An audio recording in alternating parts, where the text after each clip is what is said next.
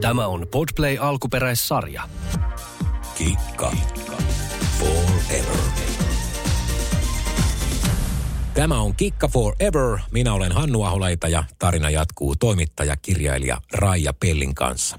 Raija, sä oot ihminen, joka pääsi Kikkaa todella lähelle. Sä tutustuit myös tietysti Kirsiin siinä samalla. Jos Kikka oli lavalla kuningatar, niin kotioloissa oli sitten aika lailla tavallinen Kirsi.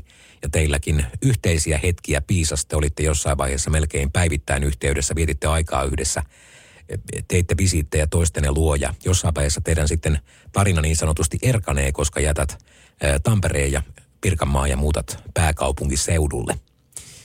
Mutta mennään tuohon kirjaan. Kuinka rankka kokemus oli kirjoittaa parhaasta ystävästä kirja?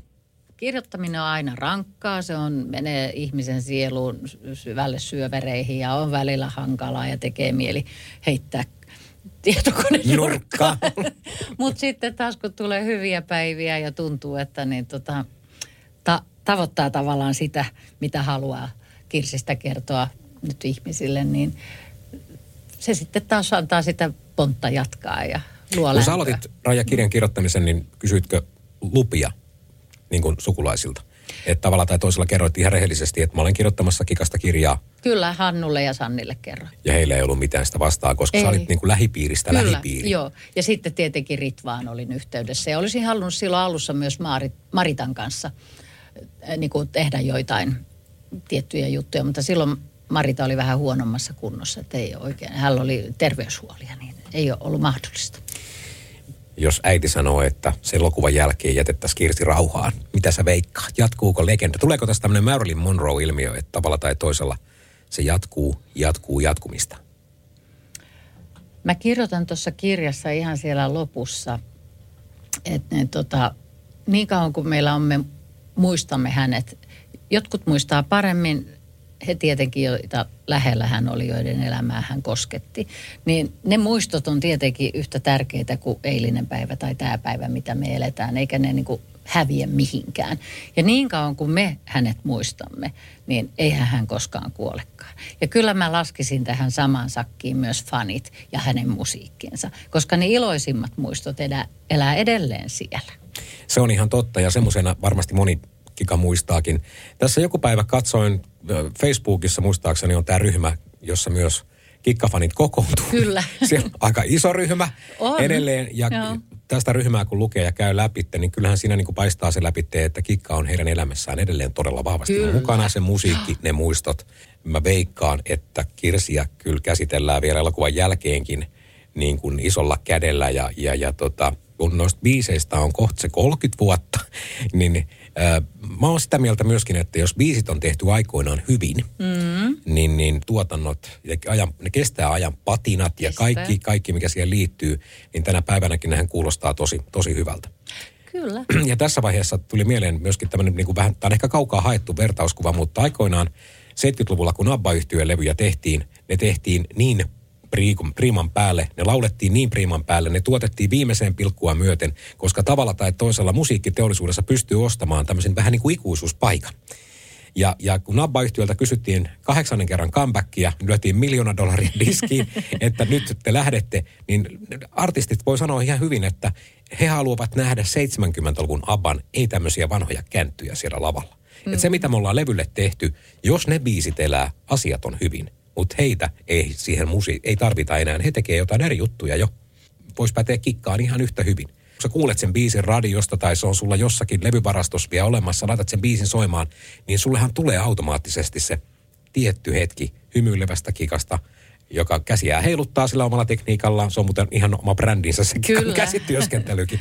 Mä oon ihan samaa mieltä sun kanssa, että siinä elää juuri ne muistot, ne meidän hetkemme, joita, jotka olemme sitä sukupolvea.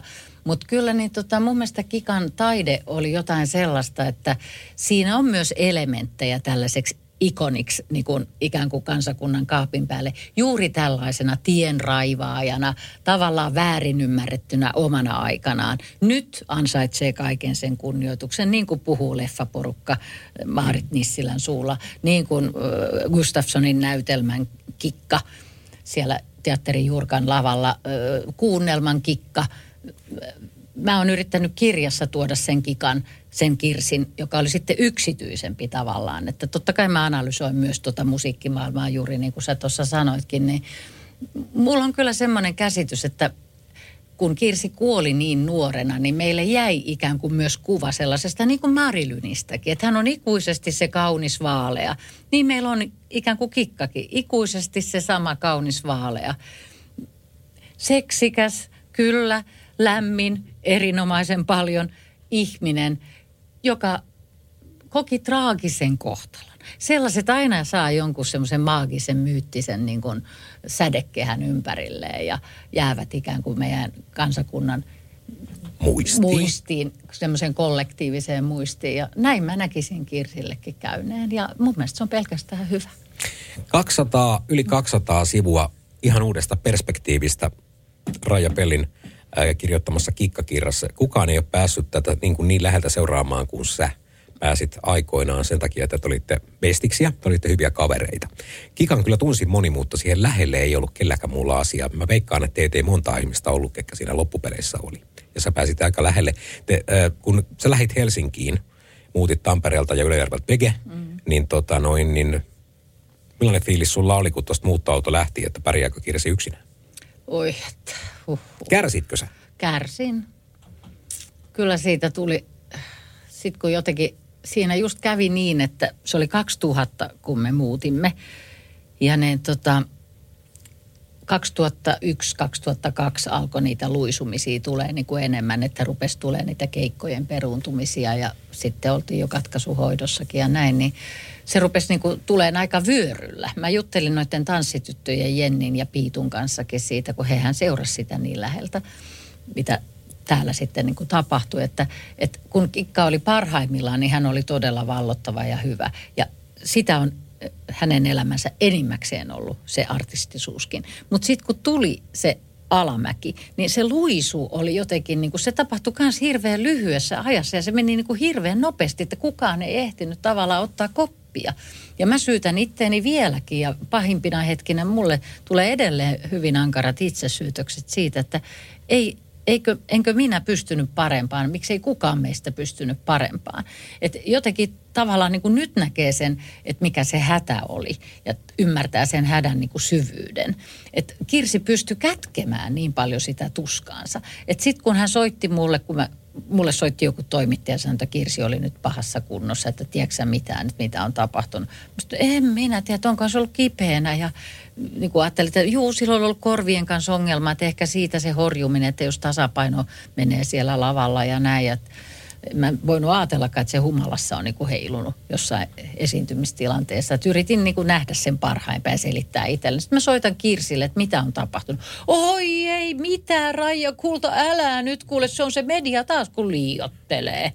Et ei Eli hän mulla hätää. ympäripyöreästi teki. Ympäripyöreästi. Ja aina jotenkin se hänen herttaisuutensa niin kuin sai uskomaan siihen, että ei tässä ole Kaikki hätää. on hyvin. Kaikki on hyvin. Kunnes sitten tuli muutama pohjakosketus, josta sitten kirjassakin tietenkin on muutama esimerkki. Ja Kankku Kankaanpää, ihana muusikko, joka oli herkkujen hovisäveltäjänä siinä ja tuottajana näin, niin seurasi sitä tilannetta läheltä. Mutta sieltäkin hän nousi. Siellä tuli vielä se yksi upea nousu ja se comebackin suunnittelu. Että, että niin kuin tavallaan niin kuin, mä olin nähnyt Kirsissä nyt niin kuin ne molemmat puolet, että tämä toinen voi olla vaarallista ja on vaarallista. Ja näin ei saa niin kuin tapahtua. Ja Kirsi lupasi aina, että ei, kyllä totta kai. Mutta mä en tiennyt sitä silloin vielä. Nyt mä tiedän sen paljon paremmin kirjan kirjoitettua, niin että siellä oli jo siellä niin kuin yksityiselämän puolella niin paljon semmoista – Karikkoa. karikkoa, jotka se, ne kivet rupes olemaan niinku liian hankaavia ja ne naarmutti sitä tyttöä lujasti. Et musta tuntuu, että minä ja muutama muukin me hänen läheisesti niin jätimme hänet tavallaan oma onnen nojaan liiaksi ja luotimme liiaksi. Että olisi pitänyt vaan kerta kaikkiaan uskaltaa enemmän, olla rohkeampi ja aikaisemmin yrittää niin kuin nähdä se, että hän tarvii muutakin apua kuin vaan sitä meidän läheisten ikään kuin kuuntelevaa korvaparia ja tukevia olkapäitä ja kopinottoa syliin ottoa silloin, kun sitä kaipaa ihminen. Se on aina tärkeää ja niin pitääkin tehdä, mutta siinä tarvittiin jo ammattiapua. Että kyllä tuommoinen, mä puhun siinä kirjan lopussa tästä, että mitä on trauma ja mitä on trauman hoito, mutta siihen aikaan ystävä hyvä, Hannu rakas siinä, siinä, niin ei me tiedetty terapiasta mitään, kuinka sitä niin kuin hoidetaan. Se oli joku mystinen sana vaan. Nythän joka toinen käy terapiassa ja tietää, että siitä on apua, jos on liikaa niitä kiviä kengässä, jotka hankaa. Se kaikki apu, mitä hän sitten lopulta sai, osasi itsekin sinne mennä, niin se tuli vähän liian myöhään. Vaikka siellä tuli se nousu, mutta kroppa oli jo heikentynyt ja elämän liekki oli käynyt sit liian lepattavaksi, että kävi kuinka kävi. 200 sivua. Jäikö Raija tuosta kirjasta jotain materiaalia yli, jota et välttämättä laittanut sinne, tai kustantamo sanoi, että ei? Kustantamo ei loppujen lopuksi sanonut mitään, ne vaan yllytti tätä lisää ja kerrottuakin tosin lempeästi. Mutta kyllä mä sain tehdä ihan sen mukaan, mitä mä olin niinku suunnitellut. Ja mulla oli ihana Tuomas Marjamäki kustannustoimittajana, jonka kanssa pystyttiin niinku menee näitä tiettyjä rankkoja paikkoja yhdessä läpi. Ja ne, tota, hän myös hyvin niin kuin viihdemaailmaa ja musiikkielämää varsinkin tuntevana, niin osasi nähdä asioita ja zoomata just oikein. Mutta toki, jos mä nyt ihan rehellinen olen, niin kyllähän jäi paljon asioita, joita varmasti monet niin ajattelee, että jos, jos olisin uskaltanut. Mutta mä sanoisin näin, että mä en halunnut. Et, ö, on tiettyjä asioita, jotka mä tuun viemään kyllä hautaani asti. Ne on muistoja, jotka mä pidän itselläni. Niistä muistoista tietää Ani harva. Jonain päivänä mä voin niitä kertoa kenties Sannille, käydä läpi sitten, kun hän on valmis siihen. Mutta niin tota, ei mitään semmoista oleellista jäänyt kirjasta pois, mitä niin kuin suuren yleisön kuuluisi tietää. Että kyllä tässä on nyt se kaikki, mitä mä halusin tästä asiasta kertoa. Ja pitää muistaa se, että meidän kaikkien pitää pystyä elämään tämän kirjan kanssa. Eikä mä halunnut tällä loukata en eläviä enkä kuolleita. Ja ne, tota, että Sanni pystyy saamaan jonkun käsityksen kuvan äidistään, että hän ei paljon muista, kun oli niin pieni, mutta nyt tässä on yksi yhden ihmisen muistot, joka oli häntä lähellä. Ja mä luulen, että tästä voi olla Sannillekin jollain lailla apua, kun hän muodostaa sitä käsitystä, joka nyt on ollut lauluissa ja lehtikirjoitteluissa ja totta kai sukulaisten kertomina ja näin. Mutta niin tota, ei semmoista koko ajan vaan niin kuin otetta on ehkä ollut. Totta kai isänsä on varmasti paljon kertonut, mutta myöskin Hannun pitää voida elää tämän kirjan kanssa ja meidän kaikkien. Että niin, tota, miksi pitäisi lähteä repimään ja raastamaan sitäkin lokaa ja likaa. Löytyy varmasti jokaisen elämästä. No se on Mutta mitä totta. sillä tehdään? Mm. niin siinä vaiheessa tietyt asiatkin ehkä, kun sitä kirjaa tuolla niin kuin äkkiseltään miettii, niin kuin sinänsä, että 15 vuotta tavallaan asiat on kypsynyt. Mm. Tavallaan on, on nähty asioita eri tavalla. Ö, tavallaan niin kuin pystyy karsimaan pois semmoiset epäoleelliset. Että jokainen meistä töppää joskus. Ja so what? Kyllä niistä oppi voidaan ottaa ja elämä antaa anteeksi ja ihmisetkin antaa anteeksi toivon mukaan. Mutta niin tota, miksi kääntää se puoli niin kuin päällimmäiseksi? Että Kirsissä oli niin paljon hyvää ja hienoa ja hänen taite oli upeata. Ja niin, tota, ystävänä hän oli mitä lämpimmin, mitä ihanin ihminen. Ja niistä asioista mä jotenkin toivoisin, että ihmiset myös hänet muistaisivat, että minkälainen hän oli sitten yksityisihmisenä. Niin se, se näkyköön tuossa kirjassa. Ja Siinä toivon, se että varmasti se näkyy. näkyy.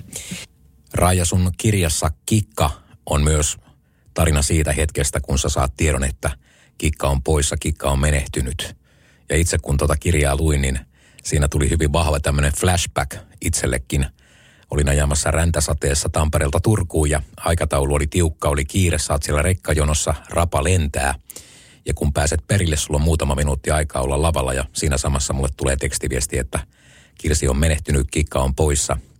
Niin se oli semmoinen niin koskettava hetki, koska siinä, siinä samassa piti niin kuin kerätä itsensä. Mutta sä olit ulkomailla, kun Kikka poistui keskuudestamme. Sä olit Berliinissä. Sä Raija näit ennen unen kuolin yönä. Millainen uni se oli? kun hän kävi kertomassa siinä unessa, että nyt on laulut laulettu. Hän oli kasvoton, hän oli menettänyt kasvonsa, lipui pois ja yritti aloittaa laulu, mutta ne vaan, musiikki vaan soi, mutta artisti ei pystynyt laulamaan ja näin päin pois. Ja Sittenhän mä kokoon sen siellä kirjan lopussa, että mikä biisi se oli. Se jotenkin niin kuulu siihen hetkeen, sit kun se puhelinsoitto tuli mulla aamulla. Mä näin, että Mira soittaa. Mä tiesin heti, mitä se puhelu sisältää. Ennen kuin sanakaan oli että mä arvasin, jaha, tämä on tässä.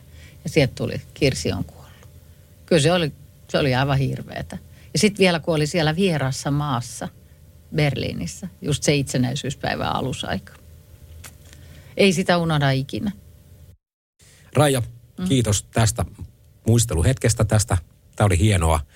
Tämä on Kiitos. tavalla tai toisella hieno käydä läpi asioita, joita ollaan yhdessäkin jo jonkin verran eletty. Niin ollaan. Ja, ja tämä, tämä hetki, me jäädään tietysti odottamaan mielenkiinnolla, millainen on kikkaelokuva. Kyllä. Sulla on varmaan visio siitä, mäkin vähän mietin, että millainen se voisi olla ja, ja, ja millainen kikka me nähdään valkokankaalla. Mä ainakin toivon, että se on semmoinen persoona, jossa nimenomaan, mitä säkin sanot, lämmin, rakastettava, ihana, hymyilevä, pallottava lavaesiintyjä ja kaikkea muuta vastaavaa. Et siinähän Kikka on ollut ainutlaatuinen ja hän oli kuitenkin täysin uniikki, mitä hän 90-luvulla teki. Tarina päättyi traagisesti, tällä ei ollut sarunomaista loppua, mutta se, mitä tapahtui seitsemässä vuodessa, on jotain aivan uskomatonta. Kyllä.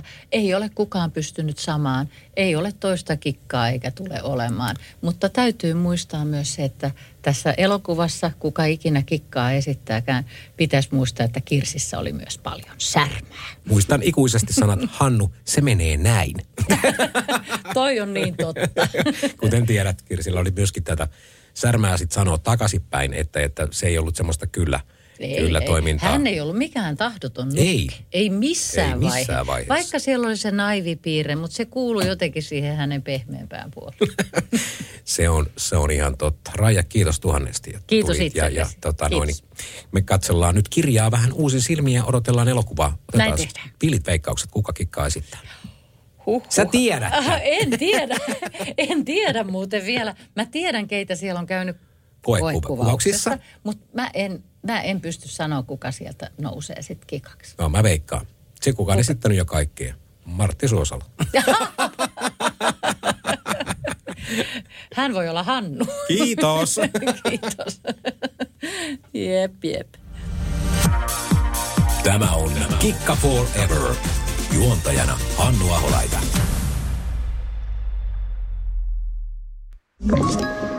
Hae Podplay-appi ja ala kuunnella täysin ilmaiseksi. Podplay, kotisi podcasteille.